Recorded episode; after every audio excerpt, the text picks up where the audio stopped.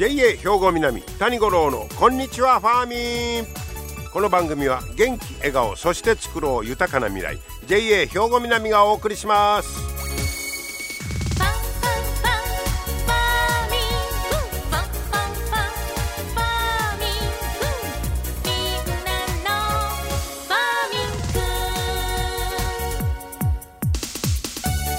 こんにちは谷五郎ですお元気でお過ごしでしょうかねもう11月も下旬ということになってまいりましたが、えー、昨日おとつい言うたら22日は二十四節気で小説「小さい雪」ということになるんですがこの日は同じ七十二項で言いますと「えー、虹隠れて見えず」という日になりました22日ね。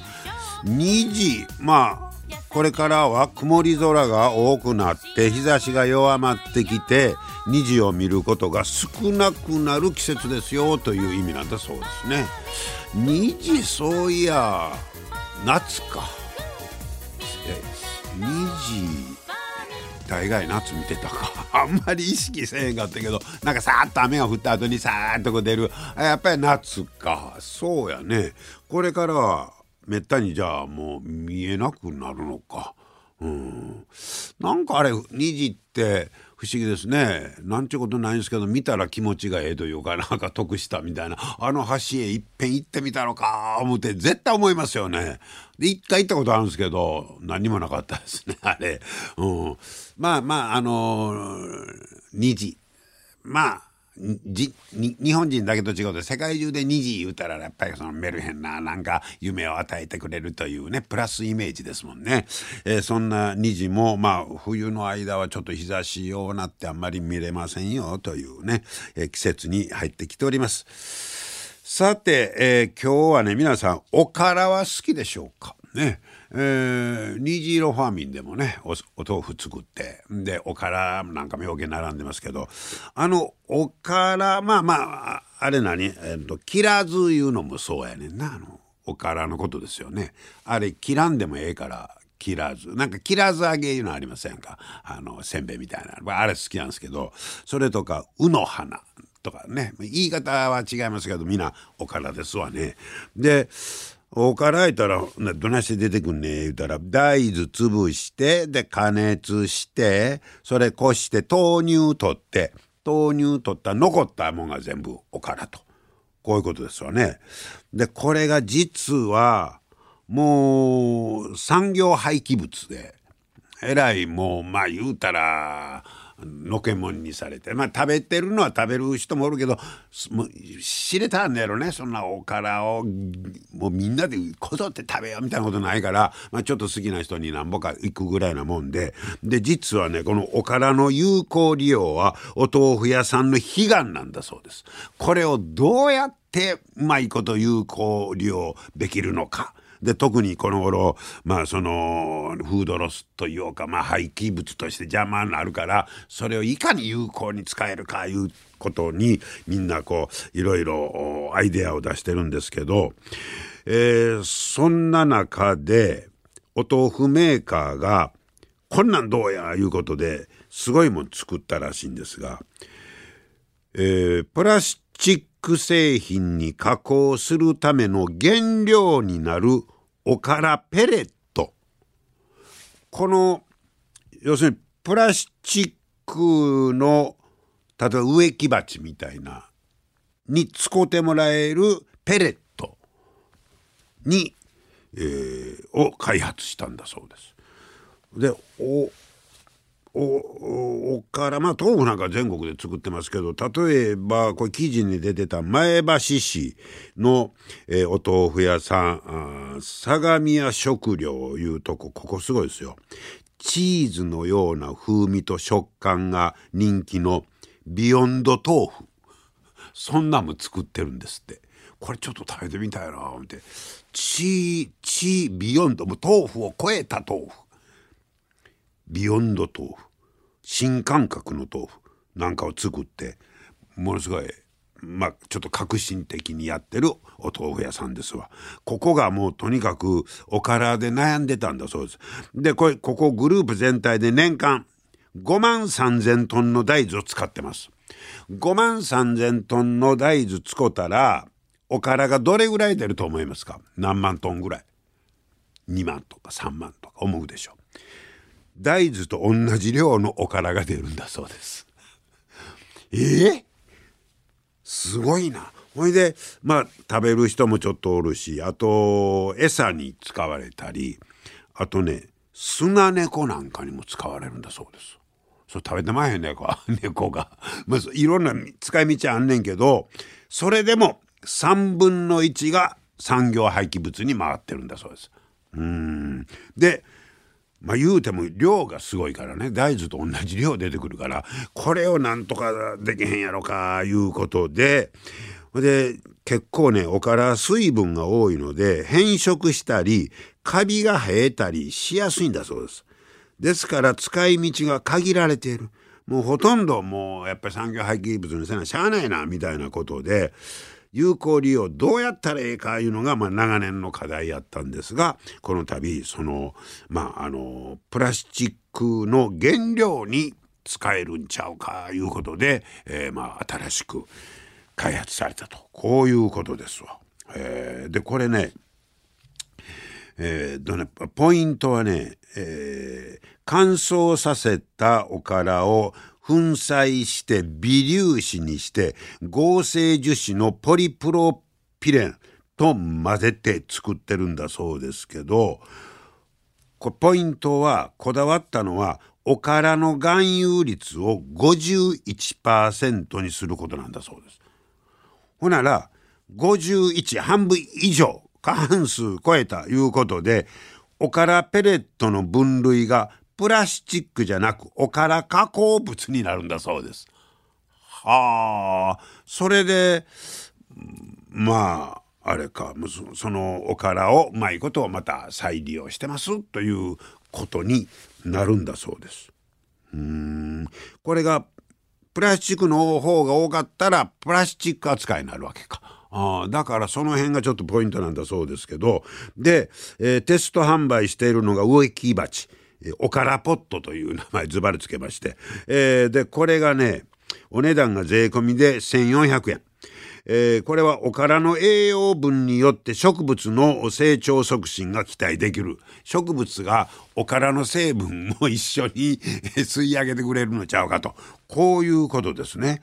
えー、あと、えー、このペレットを使ってゴミ袋作ったりお豆腐の容器ああそれ面白いですね。容器にお豆腐が入ってるね、えー、もう今までいらないものを欲しいものにしていきたいということで頑張ってるんだそうです。これぜひうまいこと言ってもらいたいですね。皆様の元気生活を応援する JA 兵庫南。近畿最大級の農産物直売所虹色ファーミン。おすすめは JA 兵庫南エリアの新鮮な地元農産物。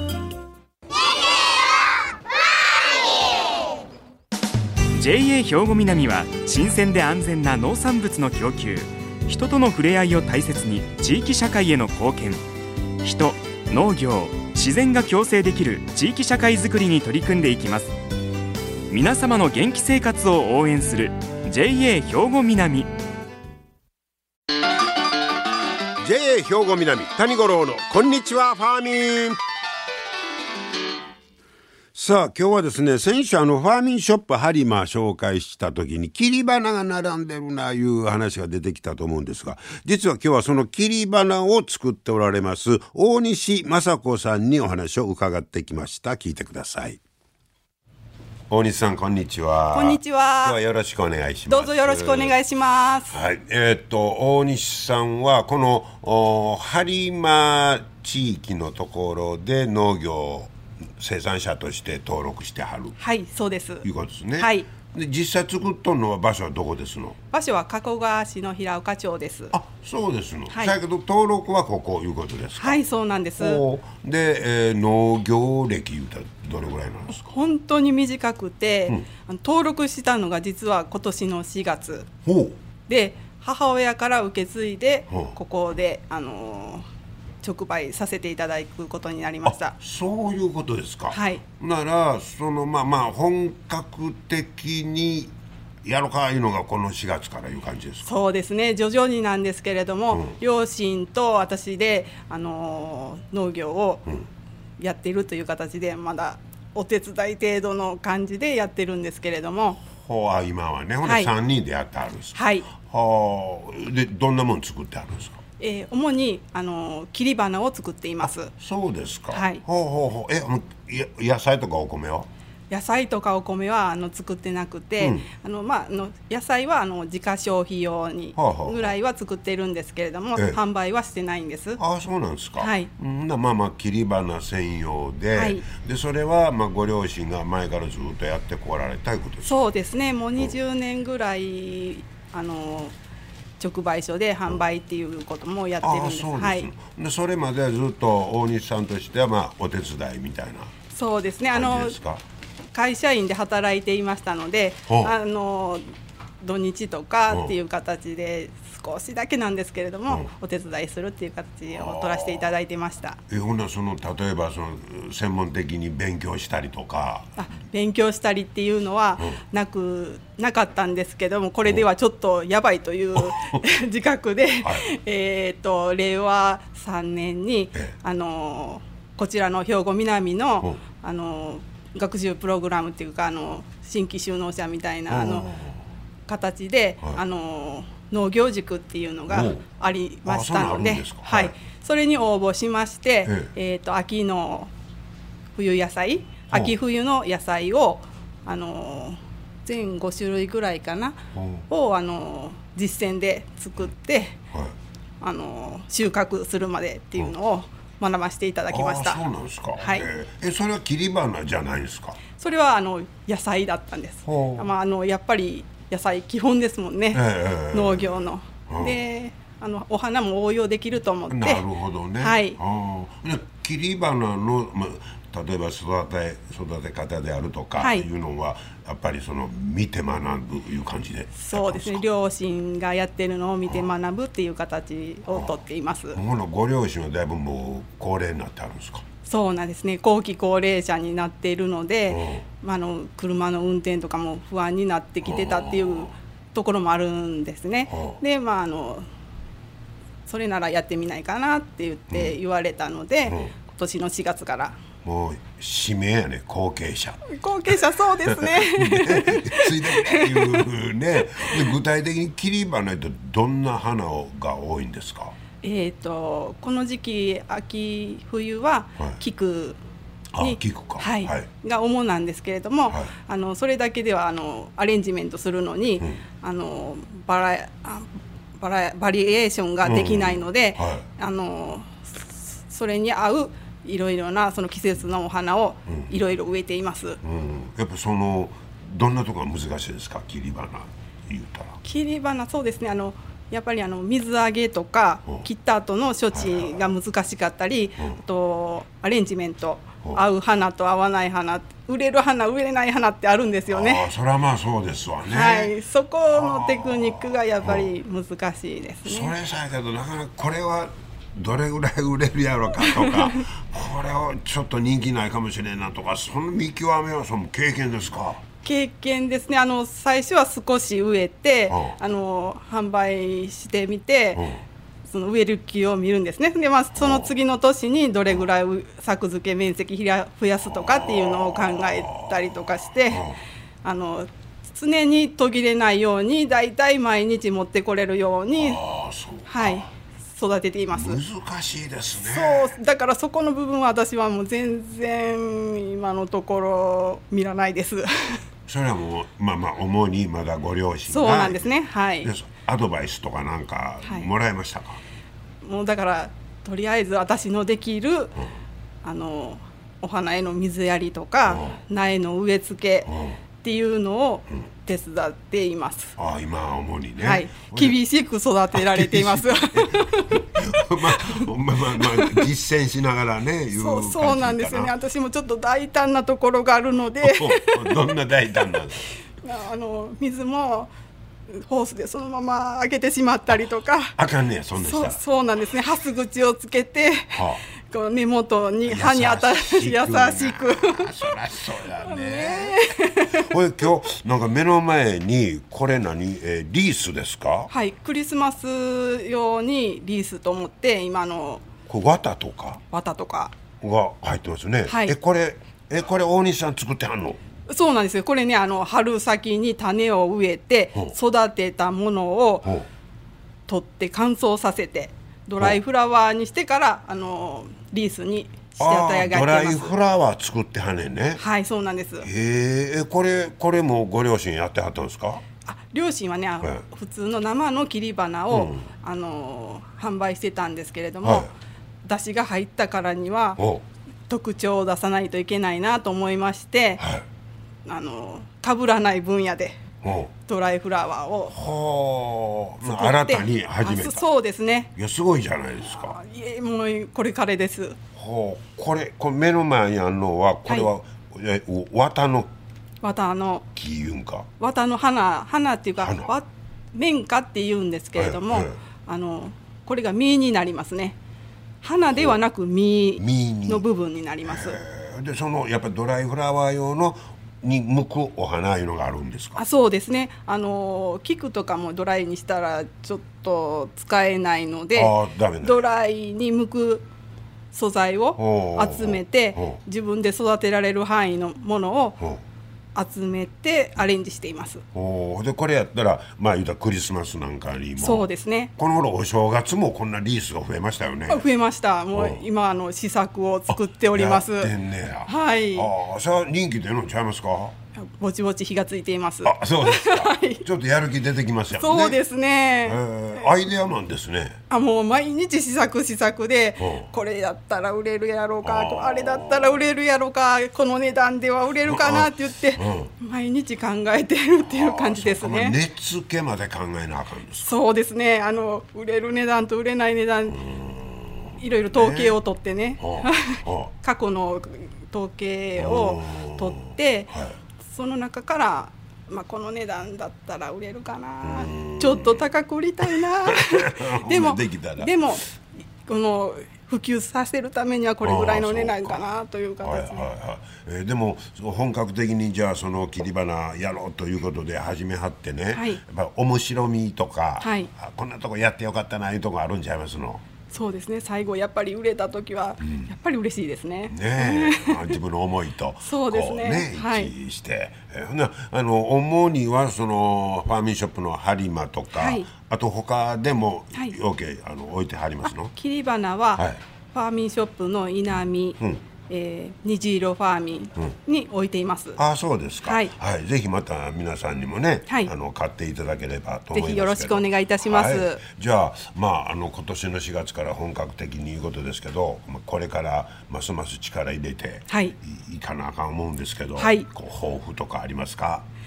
抱負ですか？はい、いやもっとたくさんの人に知っていただきたいなと思いまして。まずはね。そうですね、はい、まだ始めたばかりの分野もありますので、ええ、できるだけたくさん作って置かせていただけたらなと思っております。うん、ね、でまたそのお花にその大西さんの気持ちがこう乗り移って、はい、綺麗に咲くんちゃいますか？そうですね。えー、ね、花爛漫です。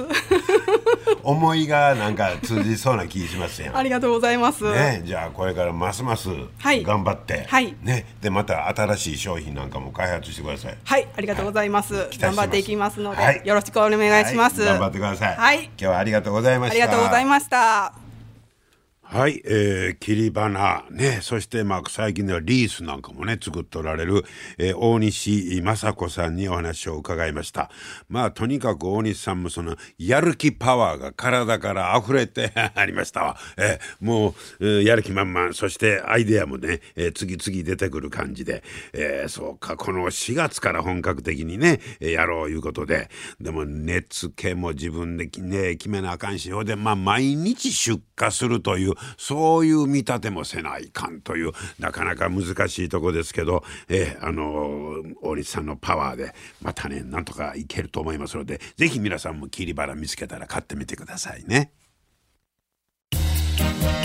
皆様の元気生活を応援する JA 兵庫南。近畿最大級の農産物直売所虹色ファーミン。おすすめは JA 兵庫南エリアの新鮮な地元農産物。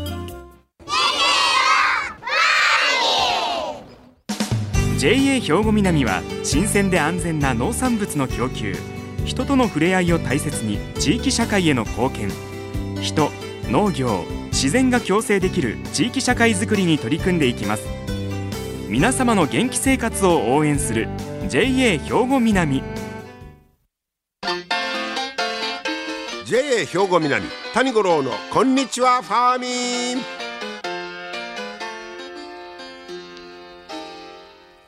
さあ続いてはファーミンアグリメッセージです。今日は JA 兵庫南清掃年部の福原文夫さんに三つ葉について教えてもらいます。福原さん今日はよろしくお願いします。よろしくお願いします。今日は三つ葉の話ですか？はい。え三つ葉を作ってあるんですか？はい三つ葉、えー、3年ほど前から栽培しています。まだそしたら新しいですね作りが。そうですね。まだまだまだまだまだ若手なんですけども作っています。三つ葉作ってもはか作ってある方ってそんな多くないでしょ？そうですねあのまあそんなに需要も年がら年中あるってわけではないですかね、はいはい、そのしえ旬みたいなのあるんですか？旬といえばやっぱり年末年始。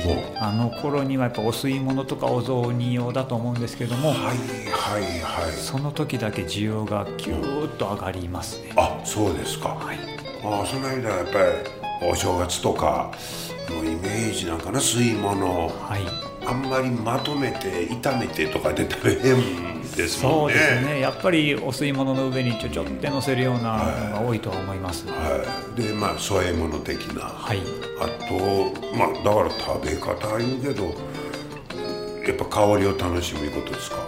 そうですね、やっぱりメインの食材とはまたちょっと違うような気がするんですけどね扱いがちょっとね、はい、作る方としてはどうなんですか、えーと、栽培自体は葉物なのでそれほど難しいことはないんですけども、はい、あのまあ、根っこに結構しっかり土がついていてそれを落とすのが大変なので。あれ三つ葉って根っこついて売ってるかそういえば。忘れたな。はい。まあついてる方が長持ちするいうことですか？そうですね。あの、うん、家に帰ってももあもうちょっと古くなったかなと思ってもコップに水入れてその根っこ付きのやつであればつけとけば多少元気に戻るので、はい、はいはいはい。ねうんでまあ作る方としてはそれもきれいに洗浄して。はい。で全部土を落としてでまあ、土は全部ない状態にして、またそれを袋詰めして出すので。結構手間かかるんですね、はい、なかなか1日に作れる量がそんなに増えないっていう。そうですか、はい、でもじゃあこれからまたあどんどんお店の方にも出始めると。そうですね、えっと、大体12月の中頃ぐらいからファーミンショップとかには並ぶと思います、はい、はい、あの僕なんかあの香り好きなんですけどね。はい、はい、ぜひまた皆さんも召し上がってください、ありがとうございました。ありがとうございましたはい三つ葉について教えてもらいましたが僕この間ね三つ葉鍋にして食べたんですよ。なかなか豪勢やな言われましたけど美味しかったです。一品皆さんも試してみてください。はい今日も最後までお付き合いありがとうございました。また来週もよろしく。JA 兵庫南谷五郎のこんにちはファーミン。この番組は元気笑顔そして作ろう豊かな未来。JA 兵庫南がお送りしました。